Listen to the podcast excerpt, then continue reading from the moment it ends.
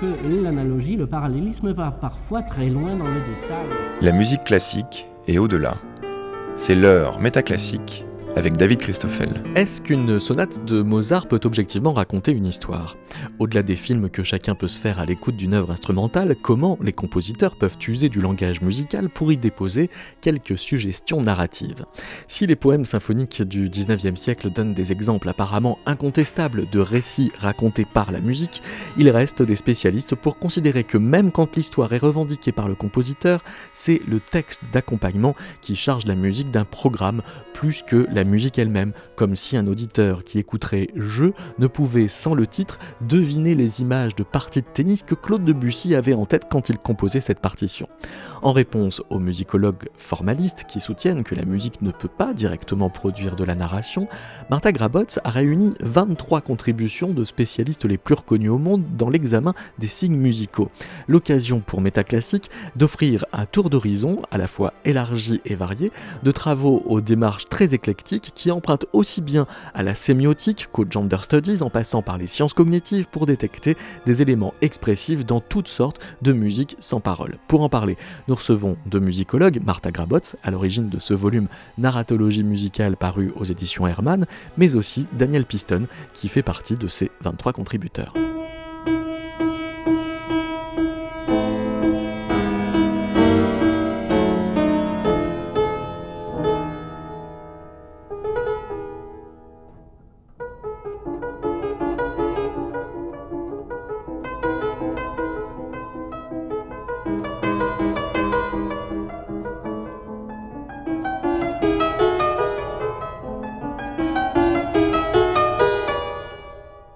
C'était Shani Diluca qui euh, interprétait Harry la fantaisie en ré mineur que chez le 397 de Mozart. Bonjour Martha Grabotz. Bonjour David. Euh, vous avez euh, fait paraître aux éditions Hermann Narratologie musicale, topic, théorie et stratégie analytique, un livre qui offre un compte-rendu des travaux en narratologie depuis facilement 30 ans. C'est ça. Donc, en fait, je précise que c'est un ouvrage dirigé par moi, donc j'en suis pas l'auteur, mais euh, il se trouve que depuis 2007, euh, j'ai organisé plusieurs euh, colloques et sessions à l'intérieur des colloques, sessions de type international sur les questions de signification et narratologie en musique. Ça s'est passé à Helsinki, à Zurich, euh, dans beaucoup de villes où il y avait des grands congrès mondiaux de, la musique et de la sémiotique, euh, il y a eu des textes très importants qui ont été prononcés. Quelques années plus tard, j'ai eu l'idée de, de, faire un livre avec quelques de ces textes, parce que dans ce livre actuel, il y a 23 articles, et il y en avait seulement 14 au début.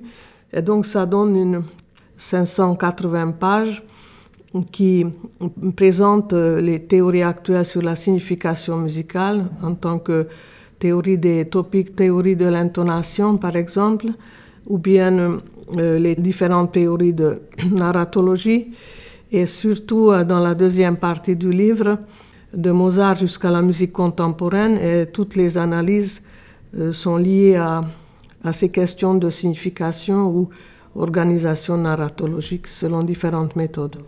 Alors, selon différentes méthodes, rien que sur la fantaisie que l'on vient d'entendre, il y a euh, une contribution de Héros Tarasti euh, qui euh, parle de narrativité à l'œuvre dans cette pièce, mais sous plusieurs appellations. Il y a une narrativité conventionnelle, une narrativité organique, une narrativité existentielle. C'est quoi ces trois narrativités Oui, sans entrer dans les, détails, parce que ça, demanderait beaucoup plus de temps. Narrativité conventionnelle, lui, il appelle ça la succession des programmes narratifs. Et le programme narratif, en fait, c'est euh, l'enchaînement des différentes expressions en musique. Expressions typiques qu'on appelle aujourd'hui topiques ou intonation. C'est-à-dire que chez Mozart, comme chez Beethoven et chez les grands compositeurs euh, de l'époque classique, en partie romantique, euh, les compositeurs se servent d'un, comment dire, memoranda collectif, une mémoire collective qui euh, groupe euh, beaucoup de thèmes, sujets typiques qu'on appelle aujourd'hui topiques, parce que topique, ça veut dire lieu commun, selon la rhétorique antique, donc déjà chez Aristote qui explique ça très bien.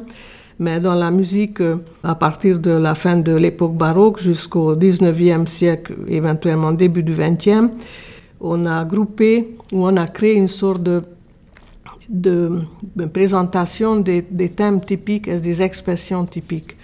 Et je, fais une parenthèse, euh, c'est dans l'article de Kofi Agavu, qui est le premier article introductif du livre, où, où l'auteur euh, peut trouver une synthèse des, des, topics, une sorte de liste qui va aujourd'hui jusqu'à 150 topics. Donc ça c'est très peu, encore une fois, c'est très peu, mais on arrive à développer cette présentation des types expressifs en musique. C'est quoi par exemple la narrativité existentielle, à la différence de cette narrativité conventionnelle, puisque donc la convention c'est la référence à toutes ces topiques, et l'existentiel ce serait une autre... Euh, en fait, je peux en dire, euh, je préfère en parler brièvement, puisque il se trouve que Tarasti a développé depuis à peu près 15, 15 ou 20 ans sa théorie qui s'intitule sémiotique existentielle, qui euh, s'inspire euh, à la fois de la philosophie, comme, comme le terme indique, mais aussi de ses propres euh, démarches personnelles.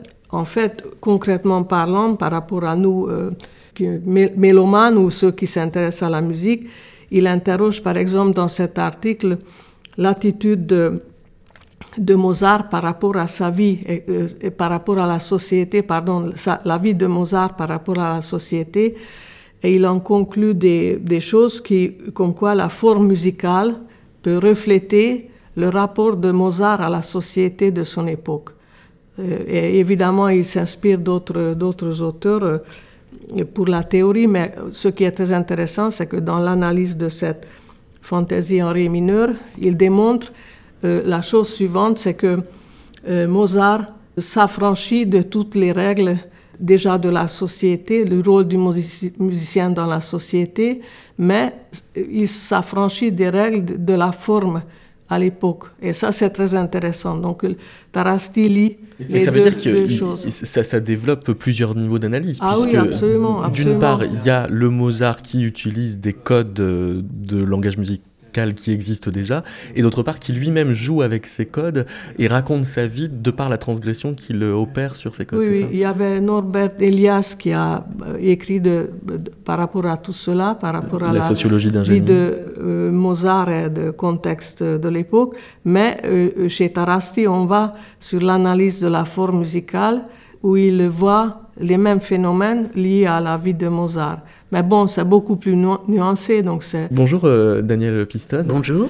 Nous avons donc intitulé cette émission Signifier, euh, ce qui euh, vous appelle à un certain commentaire, puisque quand Martha Grabot se parle de signification, vous auriez tendance à nous prévenir de ne pas entendre ce mot dans un sens trop linguistique? Voilà, peut-être pas dans le sens du langage verbal. Oui. Hein, où là, on peut parler véritablement de signification. La musique c'est toujours très difficile d'en parler, tout d'abord. Hein. C'est-à-dire que on a l'impression qu'on tue avec le langage verbal qui fixe des concepts quelque chose de beaucoup plus profond. Donc c'est vrai que je pense que la narratologie est très importante parce qu'elle aide à donner sens plutôt. C'est signifier dans le sens de donner sens. C'est-à-dire que le terme signification, quand on parle de musique, est peut-être à prendre dans un sens différent de celui du langage verbal. Euh, vous, vous, dites euh, dans votre contribution euh, à ce livre qu'il est impossible de ne pas dépasser le niveau descriptif, celui des notes. Je pense que quand on est dans le niveau descriptif, celui des notes, bon, on est bien obligé de passer par là. La musique, c'est une suite de sons. Autrement dit, le niveau descriptif des notes, finalement, c'est facile. Hein, je vous dis, voilà, il y a une mélodie par degré conjoint, il y a une mélodie qui procède par saut. Je veux dire, c'est facile, mais ça dit pas tout. Oui, je peux vous donner le nom des notes, le nom des tonalités, mais est-ce que finalement j'ai dit l'essentiel? C'est un moyen. Il me semble que l'essentiel est ailleurs. C'est l'effet que produit cette musique sur nous. Donc si c'est impossible de dépasser la note, hein, qui est importante pour l'interprète comme pour le récepteur, en revanche, il faut aller plus loin. Hmm. Et c'est une des possibilités de la narratologie. On reproche parfois à, la narratologie d'enfermer l'auditeur dans un jeu de reconnaissance des figures, comme si c'était une sorte de jeu de l'ambassadeur, alors que Martha Grabot, là ce qu'on vient de dire avec euh, l'expérience théorique que propose Tarasti, c'est qu'au contraire, elle permet la narratologie quand même plusieurs niveaux d'écoute. Oui, absolument, euh, mais j'ouvrirai euh, l'horizon d'une manière un peu plus large, comme j'ai dit tout à l'heure dans, les pays de l'Est et aux États-Unis, ça se passait à peu près en même temps dans les années 1970 euh, et aux États-Unis 1980. Il y a eu une réflexion nouvelle euh, euh, qui, comment dire, qui crée le contact avec les traités anciens des époques baroques et classiques. il y avait une nouvelle réflexion à partir de, d'environ 1970-1980 ça a commencé avec Charles Rosen qui a, qui a écrit dans son livre classique déjà des types, quand il parlait des symphonies de Haydn, il a parlé des types caractéristiques dans ses symphonies, des types expressifs, dans le sens où tel ou tel genre ou tel ou tel thème avait une expression typique. Et donc, à partir de 1980, c'était Ratner qui a publié un livre sur la musique classique où il a consacré à peu près seulement 30 ou 40 pages, mais qui a fait l'école à l'époque euh, sur les topics. Il a appelé les, les types qui reviennent dans beaucoup d'œuvres, depuis la musique baroque jusqu'au, jusqu'à la musique classique, parfois dans la musique romantique, il les a appelés topiques, euh, toujours en se référant à, la rhétorique, donc les lieux communs. Et c'était des, expressions typiques qu'on retrouve dans beaucoup d'œuvres de l'époque. Et il les a euh, groupées, donc euh, pas seulement groupées, mais il les a nommées. Et donc, euh, à partir de, des années 90, ses élèves comme Kofi Agavu et, et Allenbrook, Jamison Allenbrook ont continué ce travail aux États-Unis. Et aujourd'hui, par exemple, dans les articles, dans les derniers articles d'Agavu, on arrive à une présentation des différentes typologies qui couvrent 150 topiques. Et entre parenthèses, ça fait toujours très peu, mais euh, cette recherche évolue tout le temps. Et je voudrais juste rajouter, parce que moi je suis d'origine hongroise, et j'ai été très sensible à tout cet euh, enseignement, puisque mes professeurs en Hongrie, qui étaient les, lecteurs d'Assafiev, des, structuralistes russes, euh, ont introduit également la théorie de l'intonation, qui est, pratiquement la même chose que la théorie des topiques. Ils ont cherché aussi, euh, euh, dans les œuvres du 19e siècle surtout, et même chez Mozart, des expressions typiques. et, et surtout, ils ont fait les analyses des œuvres à l'aide de ces types.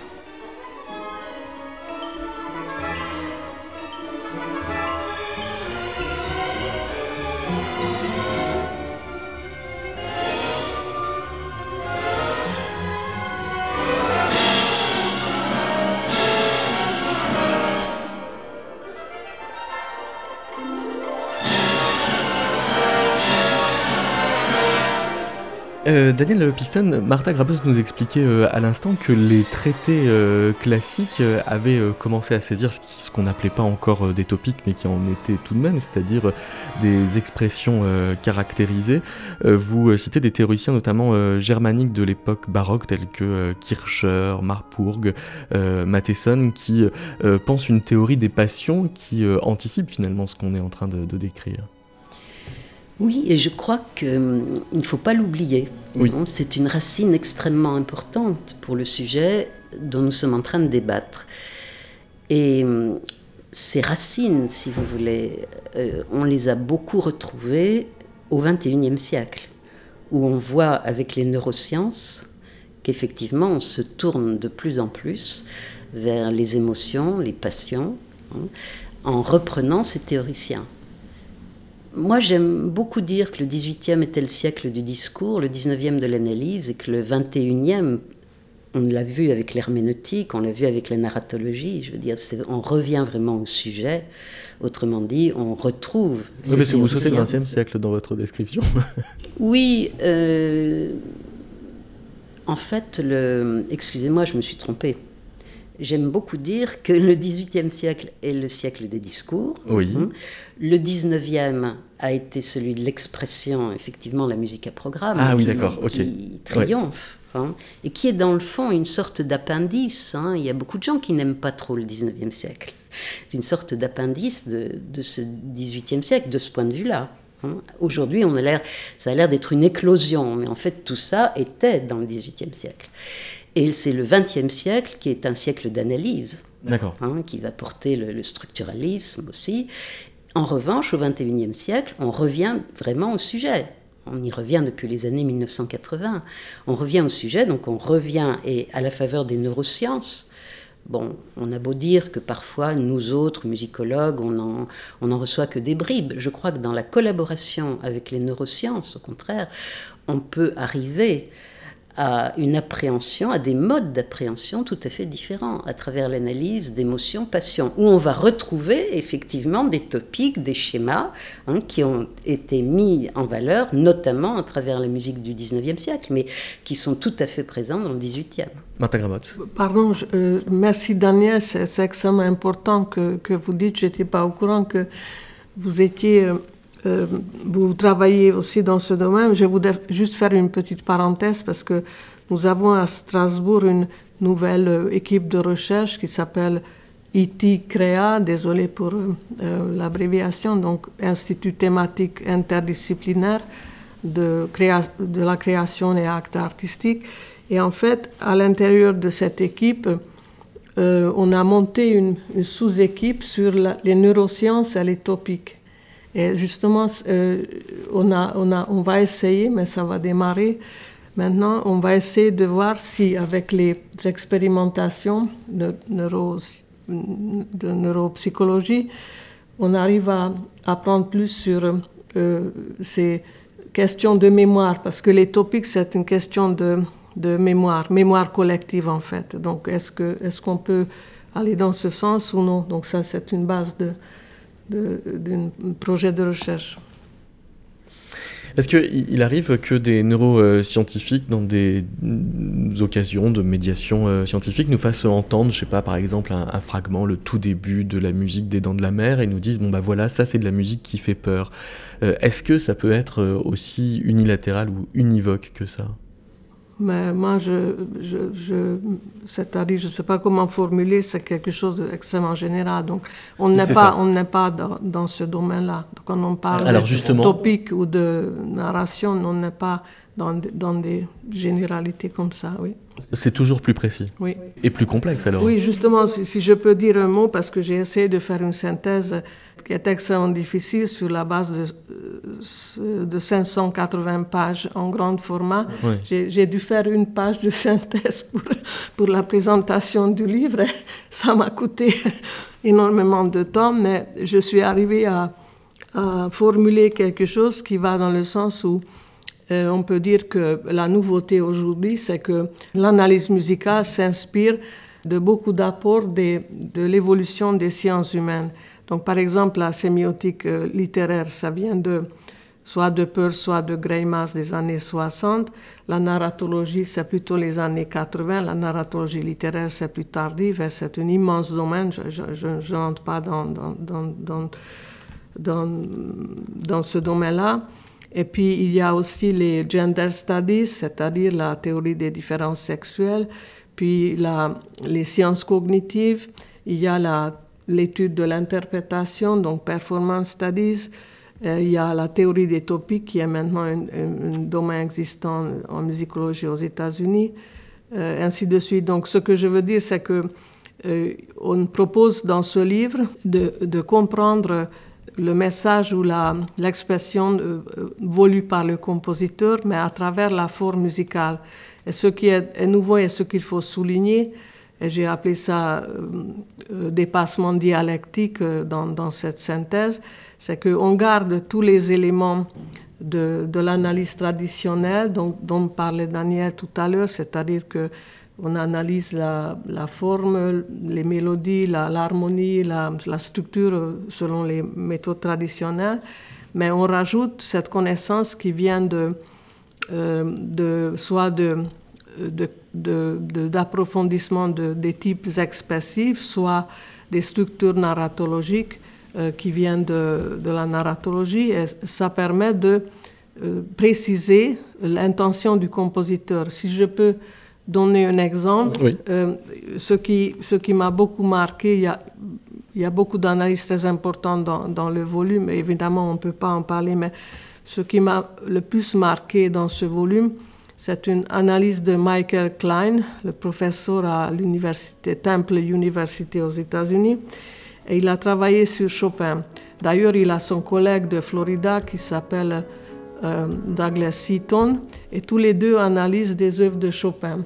Et on parle aujourd'hui souvent euh, de euh, d'analyse genrée ou euh, gender studies. Moi, je préfère le terme de euh, Françoise Esca des années 90, quand elle a formulé d'une manière euh, beaucoup plus euh, beaucoup plus simple ou beaucoup plus, beaucoup plus claire. Elle a parlé de différences sexuelles en musique, analyse en suivant les méthodes des différences sexuelles en musique. Et en fait, il se passe dans ces deux analyses, à la fois chez Seaton et à la fois chez Michael Klein, ils analysent l'un indépendamment de l'autre, deux, deux œuvres de Chopin, mais dans les détails, vraiment mm -hmm. toute la forme, l'harmonie, tonalité et tout. Et ils arrivent à une conclusion absolument étonnante, c'est que au fur et à mesure où on avance dans la forme musicale, euh, Chopin laisse tomber le premier thème actif, actif ou ag agité, qui est, qui est soi-disant le thème masculin, parce que c'est très, euh, très dynamique et très euh, parfois agressif ou très, très euh, oui, je ne peux pas dire autrement, dynamique. Quelque chose qui est agité et dynamique.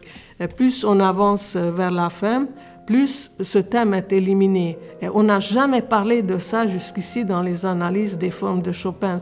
Et par contre, on a dit déjà depuis le 19e siècle, et Seaton et Michael, Michael Klein également citent ça dans leurs articles, comment on a présenter le côté fé, fé, féminin de, le, de Chopin. Le Chopin. Mais, Et mais, là, mais là, sans aller le vérifier dans la forme ce c'est point. absolument impeccable pour moi. On arrive, ils arrivent à démontrer avec une analyse très détaillée de la forme. Il y a des tableaux de la forme, des, des tonalités, des expressions, des, des, des topics, si vous voulez. Mais l'essentiel est que quand on arrive même si c'est une ballade ou une sonate, quand on arrive vers, vers, la fin de la forme, le premier thème disparaît et c'est le deuxième qui reçoit des variantes, euh, soit de type apothéose, soit justement de type tragique. Voici euh, sous les doigts de Philippe Bianconi un extrait de la quatrième ballade de Chopin.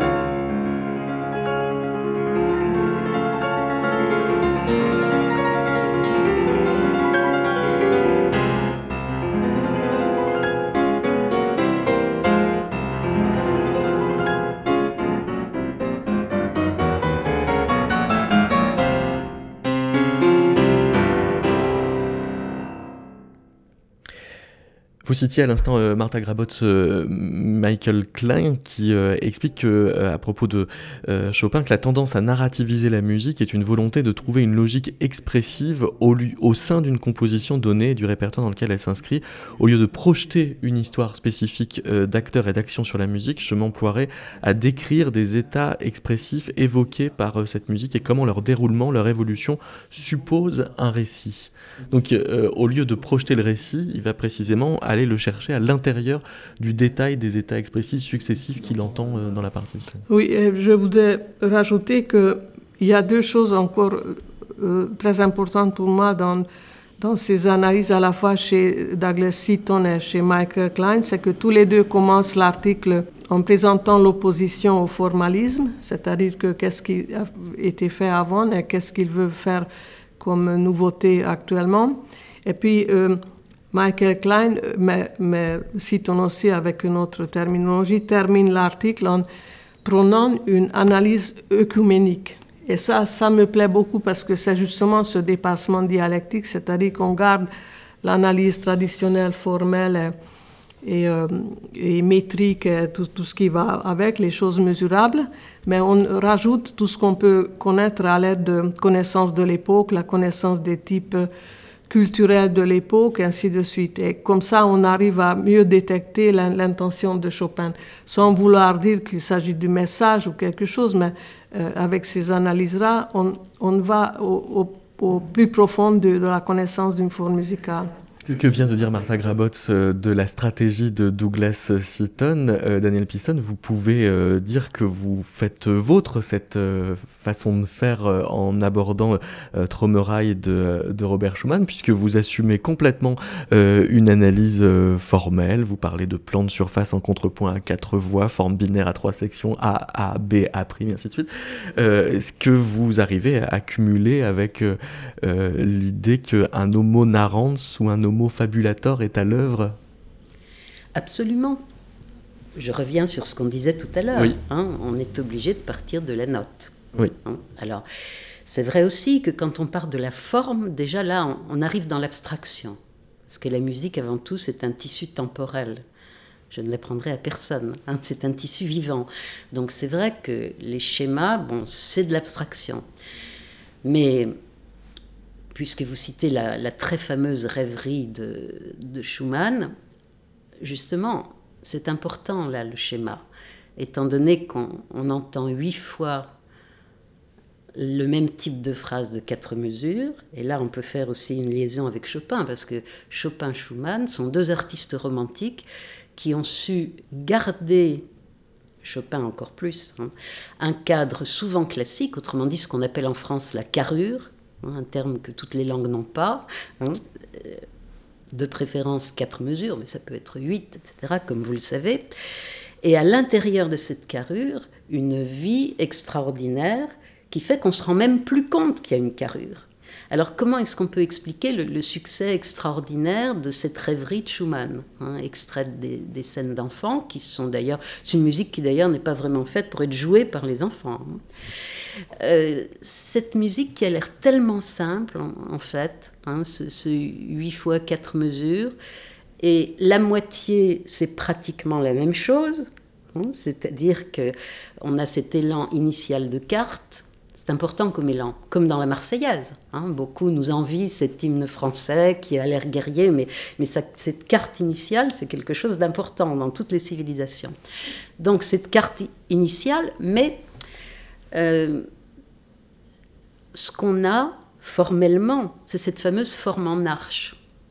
Et là encore, on touche quelque chose. Hein. Est-ce que, que le récepteur, est-ce que l'auditeur en est conscient? Mais dans le fond, c'est à la fois cette rêverie de Schumann, c'est la répétition, et c'est ce retour, c'est ce retour au point basique, avec toujours une, une énorme fantaisie.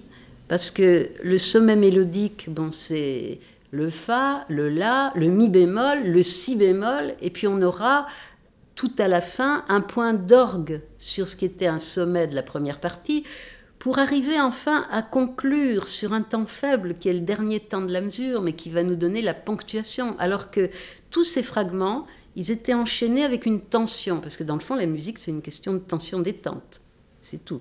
Hein Et la narration, c'est la même chose. Hein, vous avez un donné, vous avez une péripétie, ça crée la tension, qu'est-ce qui va se passer, et puis on a une solution. C'est basique cette rêverie de Schumann.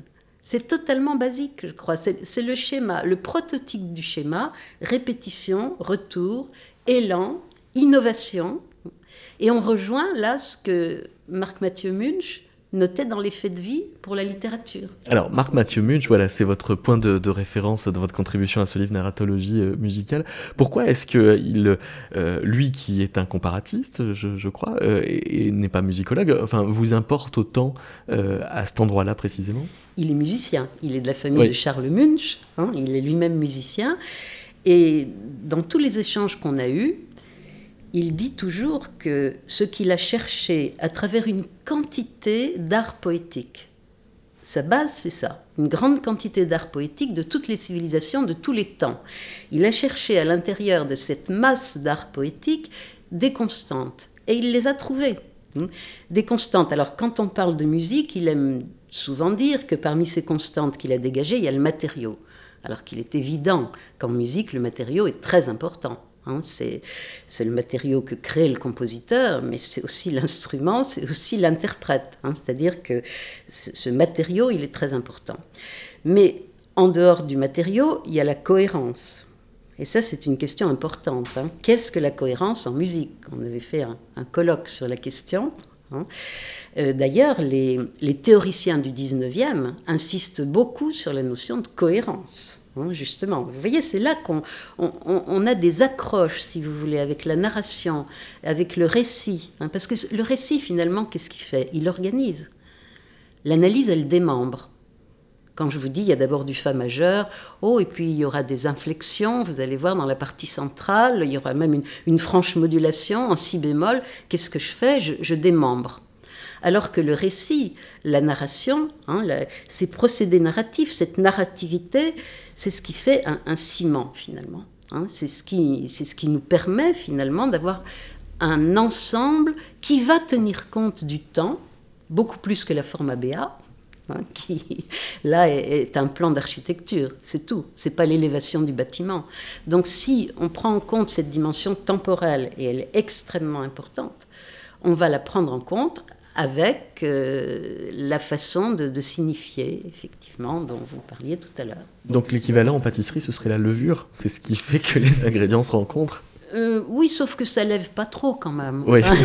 On cherche le cœur, je crois, plus que, hein, plus que le, procédé qui va permettre de. Je pense, si vous voulez, qu'à travers cette, euh, cet effet de vie, finalement, dans le fond, que cherche l'être humain? Il cherche son semblable.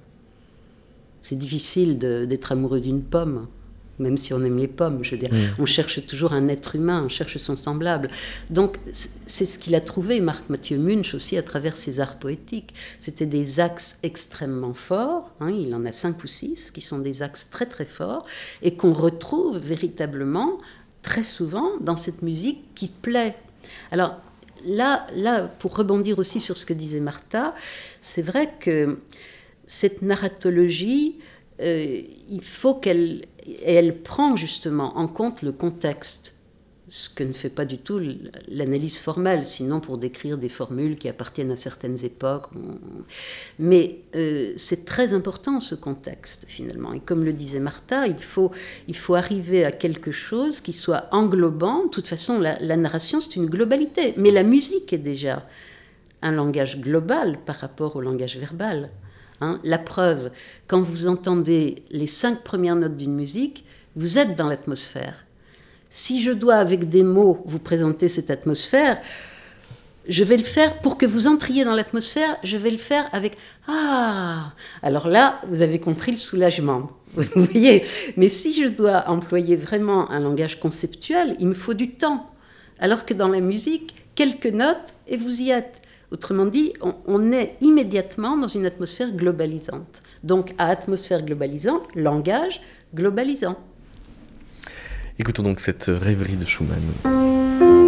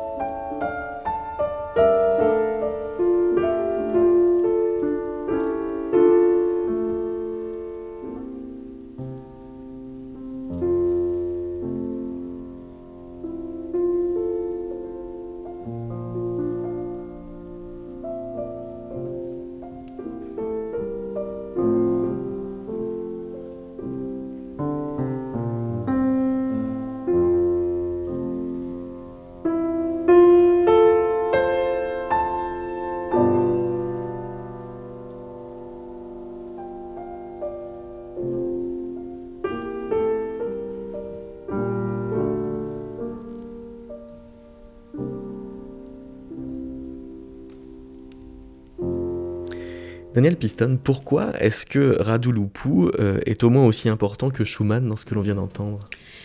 Bien sûr, parce qu'en musique, l'interprète donne vie à l'œuvre. Donc il est en charge de la cohérence dont vous parliez tout à l'heure, euh, à, égalité quasi du compositeur. Et si vous prenez cette rêverie, certains interprètes vont mettre tout à fait en évidence ce thème qui se métamorphose, et d'autres vont donner beaucoup plus d'importance au contrepoint. Et là, vous avez automatiquement, en tant qu'auditeur, deux sensations complètement différentes. Parce que c'est un peu ça la magie de cette œuvre. Hein. c'est qu'on a parlé de la forme, on a parlé du thème, mais en fait, tout ça est nourri par un contrepoint intérieur qui fait que ce n'est pas du tout une, œuvre simple. La première impression, c'est que c'est simplissime. Hein. et beaucoup d'exégètes, vous savez qu'on s'est justement beaucoup battu autour de cette petite œuvre, hein. les uns disant que c'était très riche et les autres que c'était tout à fait élémentaire. Hein. Donc, mais c'est très bien, la musique est toujours un objet de débat.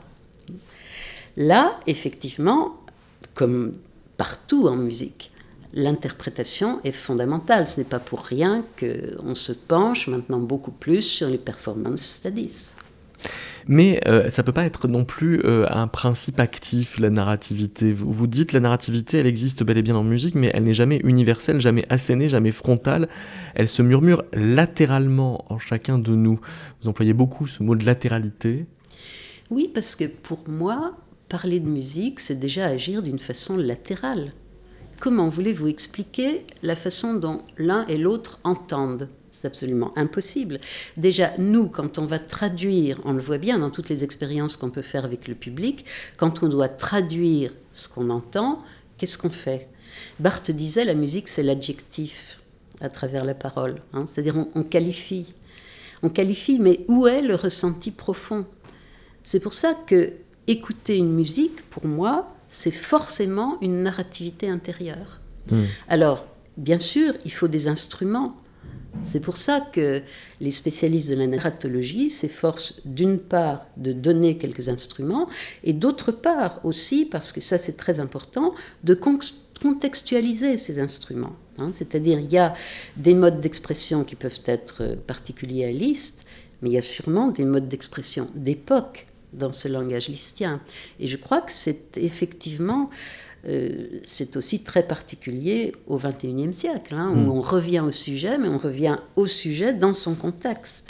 C'est-à-dire qu'il y a une remise à l'honneur du contexte, une contextualisation qui me semble fondamentale. Or là, si vous voulez, en musique, ça implique un effort. Parce que quand vous êtes entré dans la musique, quand la musique vous prend, parce que c'est vrai que la, musique, euh, elle est terrible. Hein on peut fermer les yeux, mais on peut jamais vraiment se boucher les oreilles, hein, je crois. Donc, il y, a, une emprise de la musique, c'est-à-dire il y a une saisie de la musique qui fait qu'on aurait tendance à rester recroquevillé autour d'elle, ou sur elle, ou en elle. Hein. Donc, c'est vrai que c'est un effort de l'analyste d'expliquer au public que lui, il entend aussi avec son contexte, hmm. il entend avec ses expériences, etc. Donc, si on ne lui donne pas des instruments pour essayer de pénétrer à l'intérieur de cette musique, c'est beaucoup plus difficile. Oui, merci, c'est tout à fait juste. Merci beaucoup pour ces, euh, pour ces précisions. Euh, ça me fait penser à l'article de John Rink dans le volume, parce que lui, il, il euh, défend aussi un point de vue peut-être nouveau, ou pour nous nouveau, parce que les, ouvrages en langue anglaise existent depuis un moment, mais malheureusement peu sont traduits en français.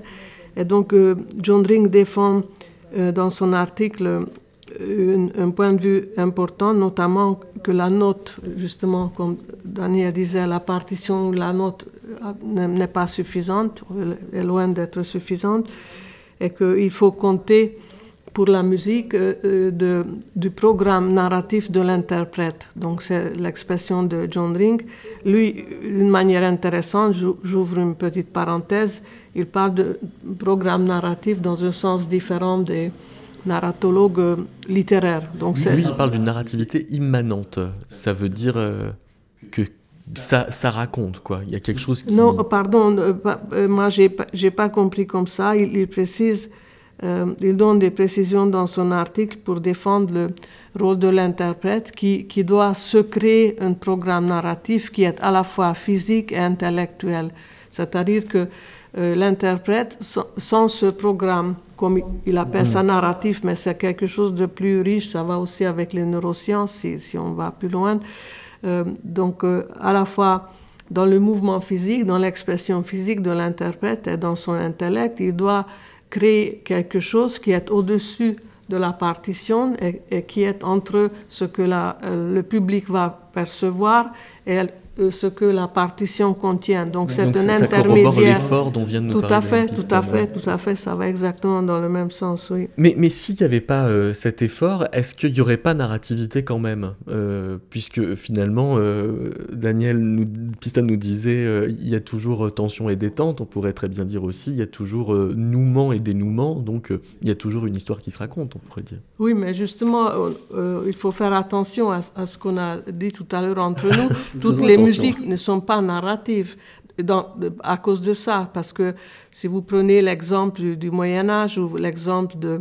Du chant grégorien euh, Oui, oui, ou bien, euh, bien euh, la musique à partir de, des innovations de Schoenberg, pour dire comme ça, donc musique atonale, musique à doux sons, ainsi de suite. ne parlons pas des euh, de sérialisme intégral des années 50, 1950.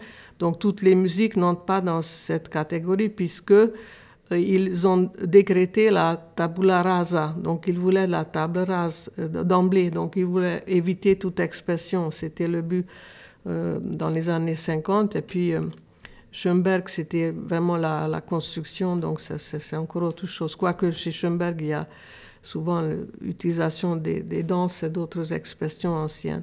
Mais ce que, ce que je voudrais dire par rapport à, à, ce qui a été dit tout à l'heure sur la temporalité hein, du récit et la temporalité de la musique, c'est que dans, dans les musiques qu'on peut considérer narratives, il y a justement ce point de départ qui est souvent, mettons, dans la musique de Mozart, équilibré.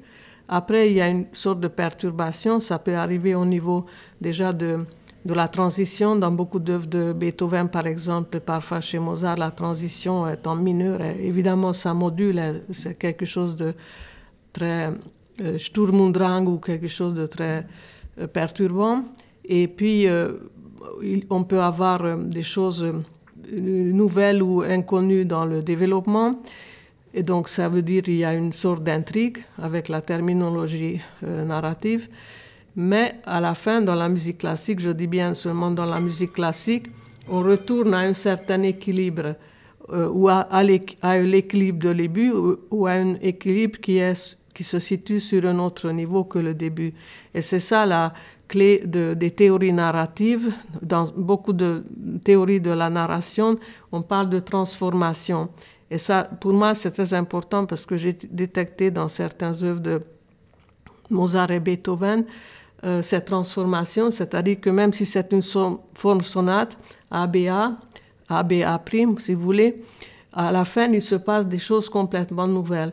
Et c'est la logique de, la narration décrite par Greimas, c'est-à-dire que euh, à la suite de, de, de contrariété et de contraste, d'un conflit, ou si vous voulez, à la suite du conflit, il y a l'intrigue, et à la suite de cette évolution, il y a une création d'une nouvelle valeur. Et cette nouvelle valeur est tout à fait détectable même dans les œuvres de Mozart et Beethoven, où il y a un grand contraste au niveau des topiques. Et souvent, euh, je, fais une parenthèse, mais pour moi c'est important, souvent il y a une très très grande euh, malentendu au niveau de l'utilisation de ce schéma, parce que ça peut être représenté comme c'était chez Greimas, même depuis Aristote, ça existe ou appeler le, carré qu'on appelle aujourd'hui sémiotique, mais le carré logique, qui parle justement de ces doubles euh, double contrariétés ou double confrontations. Et déjà dans le conte de fées, partout ailleurs, la confrontation ou le conflit et l'intrigue amènent quelque chose de nouveau à la fin du, euh, du conte de fées. C'était la, la théorie de Prof ou les analyses de Prof. Donc, pour revenir à la musique, j'ai trouvé que dans beaucoup d'œuvres euh, très dramatiques, des, mouvements dramatiques chez Mozart et chez Beethoven, euh, c'est rare, mais il y en a des mouvements comme ça, et à la suite des confrontations des, idées ou des topiques ou des expressions, il y a quelque chose de nouveau qui est né dans la coda. Et c'est absolument étonnant parce que ça correspond à cette, euh, à cette présentation de, transformation dans la narration, qui est là, une, des, éléments clés de la narration, la transformation. Et euh, juste pour terminer, euh, nous, sommes, je parle de moi, mais je peux parler d'autres collègues, sans dire les noms, nous sommes souvent accusés d'usage abusif du carré sémiotique, mais en fait, il s'agit des choses absolument concrètes si on regarde la forme musicale. Donc, ce n'est pas un, usage l'art, pour l'art, théorie pour la théorie, mais c'est parce que ça montre que dans les formes, formes musicales qui utilisent un contraste très, évident, sans, sans le nommer plus, un grand contraste au niveau de l'expression, il se passe des choses étonnantes dans la forme aussi. Hmm. Voici le début du 11e quatuor de Beethoven.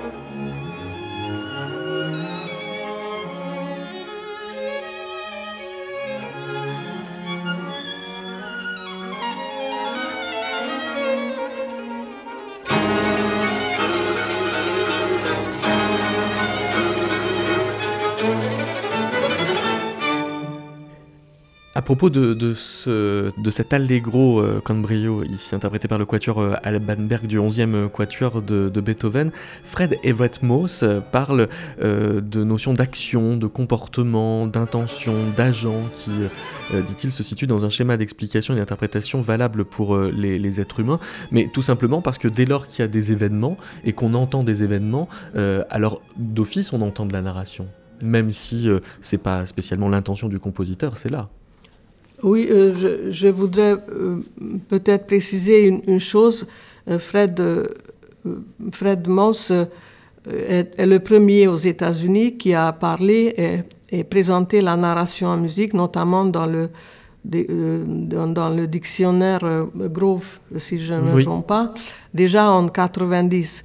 Et donc, ce, ce que je note ici, cet article qui est traduit de lui dans ce volume, un de, un de ses premiers articles qui s'intitule Musique et drame. Mm -hmm. Et en fait, je voudrais juste préciser que euh, il, euh, il analyse ce début de quator de Beethoven, mais ça, ça, reste au niveau de comparaison des, des expressions musicales. Donc là, c'est une analyse qui parle effectivement d'action et de, de drame et de confrontation, mais euh, disons que cette analyse-là, parce que c'est une des, premières, ne va pas jusqu'à euh, analyser la forme globale, tandis que, euh, tandis que dans beaucoup d'analyses nouvelles, au-delà des années 90, euh, une analyse de, de, des thèmes ou des, des, topiques ou des expressions ou des intonations implique tout le déroulement d'une forme musicale. Et si je peux rajouter, euh, il y a une chose étonnante dans, dans ce contexte chronologique, c'est que euh, Joseph Farouchi, qui, qui, était mon professeur, qui était philosophe et musicien à la fois, parce qu'à l'époque, la musicologie, quand il commençait ses études, la musicologie n'existait pas. Donc, il a uni les deux euh, connaissances ou des deux professions. Et il a fait une analyse formidable déjà en 1957 des types d'expression, des types de caractères chez Mozart, mais il a tout de suite relié à l'analyse de la forme. Donc, il ne s'est pas arrêté à relever les types euh, dans les opéras, dans les œuvres instrumentales de Mozart, mais tout de suite, il a, il a vu, il a présenté à la fin de son article comment ces topiques ou ces expressions ou ces intonations, selon lui, s'organisent à l'intérieur d'une forme musicale. Et c'est ça qui est, en fait, si j'ose dire, euh, c'est encore une fois une grande simplification, mais c'est ça la narration en musique, c'est-à-dire comment le discours s'organise, c'est-à-dire encore pour aller plus loin, comment les types expressifs sont organisés dans une forme musicale. C'est ça, ce deuxième niveau qui se situe euh, au-dessus de l'analyse de la forme traditionnelle, de l'harmonie, des tonalités, ainsi de suite. Daniel Piston, vous employez les mots de directionnalité, consubstantielle à l'être humain, c'est-à-dire on va de la question à la réponse, de l'introduction euh, à la conclusion. Euh, n'empêche, moi je me rappelais d'une euh, expérience de psychologie des, américaine des, années 50 où on montrait à des sujets des événements aléatoires entre un petit triangle, un petit rond et, et, un carré, et les participants projetaient une histoire et donnaient même des attributs psychologiques à ces formes géométriques, alors que les événements qui leur étaient montrés étaient complètement aléatoire. Donc en fait, c'est quoi? C'est l'action du cerveau que de euh, constater des événements? C'est une affaire de synapse. Hein. Il faut voir quelles sont les relations, effectivement, quel est votre vécu. Hein. Alors voilà, c'est-à-dire qu'il y a une question de mémoire dans cette histoire. Oui, tout à fait. Hein. Or, euh, la mémoire musicale, qu'est-ce que c'est? Je crois que l'empan de notre mémoire musicale, c'est entre 8 et 16 notes, selon les sujets. Donc le flux se déroule, Hein. Moi, je peux retenir 8 ou 16 notes. Il est évident que si elles se répètent, ah, je suis content, bis repetita placem. Ou très agacé. Hein. ou agacé, oui, mais qu'est-ce qui est affaire d'expert et qu'est-ce qui ne l'est pas? Précisément. Hein. Je crois qu'il y a des, peut-être nous autres musicologues, il y a des points sur lesquels on est totalement déformés. Alors c'est vrai que euh, la répétition obsédante est sans doute gênante, mais une répétition à faible dose, je doute qu'elle soit gênante. Est-ce qu'on peut revenir sur cette idée que le, musicologue est déformé? Parce que vous dites, euh, le mélomane non technicien, à l'inverse, vit de façon plus libre et plus variée ses émotions et ses souvenirs. Mais c'est certain, c'est certain. Je veux dire, nous, nous sommes pénétrés des topiques, De, l'influence d'une civilisation sur tel type de langage, si vous voulez. Alors, y a, euh, on est formaté, en fait. On est formaté. Est-ce que c'est bien? Donc c'est toujours, de mon point de vue, c'est toujours intéressant de voir ce que quelqu'un qui n'a pas ces expériences-là euh, va penser, euh, comment il va réagir. Je veux dire, bon, n'exagérons pas, parce qu'il y a autant de réactions que d'êtres humains étant donné qu'il y a autant d'expériences que d'êtres humains. Euh, et c'est pour ça, si vous voulez, que souvent les théoriciens sont critiqués, parce que le mm. théoricien, il, est obligé d'arriver à un résultat concret. Hein. Donc en fait, un des arguments contre une grande masse de théories, c'est qu'on généralise. Et la grande difficulté, si vous voulez, au niveau de, la narration, même de la narrativité, c'est qu'on peut dégager des procédés, bien sûr, des procédés qui dépendent des auteurs, qui dépendent des époques, qui dépendent du matériau, qui dépendent de la circonstance. Hein. Une musique funèbre n'est pas une musique de mariage. Quoique, selon les civilisations, même chose pour les couleurs. Hein. On va dire que le noir, c'est pas la couleur du deuil partout. Hein. Donc on est totalement influencé par le milieu, ça c'est vrai, on y revient toujours au contexte. Et cette accusation qu'on formule contre les théoriciens, elle est générale. Parce que dès l'instant où, on veut essayer d'établir quelque chose qui soit plus qu'individuel, hmm, on généralise, et vous avez ceux qui vous disent, il ah, ne faut pas généraliser, hein, il n'y a rien d'universel, est-ce que c'est vrai qu'il n'y a rien d'universel? Est-ce qu'il n'y a pas des petites choses quand même qui appartiennent aux personnes qui vivent sous les mêmes latitudes, qui ont été, éduquées de la même façon, je veux dire, hein, qui ont les mêmes façons de penser? C'est pour ça que les musicologues, bon, c'est une communauté d'experts. Hein. c'est une communauté d'experts comme les autres. Hein. Euh, moins elle jargonne, mieux elle se trouve, mais par rapport à d'autres communautés d'experts, finalement, L'idée du jargon, ça nous a un peu passé, c'était 20e siècle, ça, hein, où on a des, chefs-d'œuvre là de, jargon musicologique. Au, au 21e siècle, ça passe, et justement, ça passe parce qu'on s'occupe davantage du public, de la réception. On est finalement moins muré dans notre spécialité. Bravo. Donc c'est une communauté sympathique. Mais quand Martha euh, euh, pour conclure, s'il fallait expliquer les hostilités que s'attire parfois la narratologie, est-ce que ce serait pas à cet endroit-là précisément parce que ça vient mettre de l'analyse euh, sur, sur des enjeux qui touchent euh, très intimement à notre rapport à la musique quand même?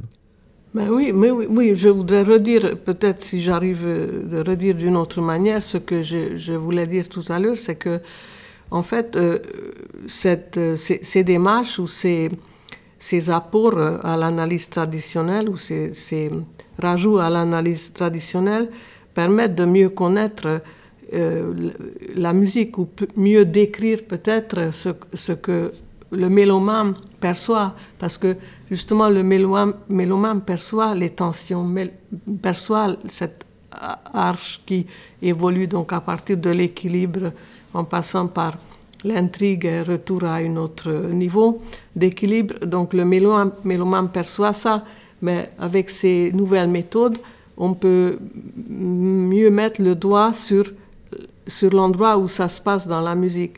Et euh, et, juste pour terminer, j'ai souvent cité une phrase d'Ero Tarasti qui était dans son livre de sémiotique musicale, mais qui vient de, de Lévi-Strauss et de Greimas. Il a dit que euh, c'est comme dans les mythes, la, la, forme musicale résout un problème et la narratologie ou la sémiotique essaie de comprendre le problème et sa résolution. Donc c'est encore une fois, je simplifie quelque chose, mais l'idée me plaît beaucoup parce oui. que dans certaines œuvres, il y a un nœud, il y a quelque chose qui est, qui, qui est exceptionnel, on n'arrive pas à le saisir, mais avec ces méthodes, on, on peut aller plus loin. C'est l'endroit de ce nœud que ça questionne, oui. Daniel Piston. Il me semble, si vous voulez, que n'importe quelle spécialité propose des outils. La question, ça reste de voir quelle est l'utilité de cet outil. Donc effectivement, moi, je reviens un peu trivialement à la phrase de Balzac, je donnerais un bon coup de pied dans les mollets à celui qui me dirait que, que c'est un fa majeur. Parce que c'est vrai que quand vous dites euh, c'est une seconde augmentée, c'est un fa majeur, ça module, est-ce que c'est pas un pur plaisir de spécialiste? Est-ce que c'est pas finalement entrer dans la cuisine du créateur sans véritablement proposer un outil au récepteur? Donc Là est la question, si vous voulez, est-ce que les outils que propose la narratologie sont utiles pour que l'auditeur comprenne mieux la musique? Eh bien, merci beaucoup. On ne savait pas comment terminer. Eh bien, on terminera avec du Fa majeur. Merci Daniel Piston et merci Martha Gravotte. Merci.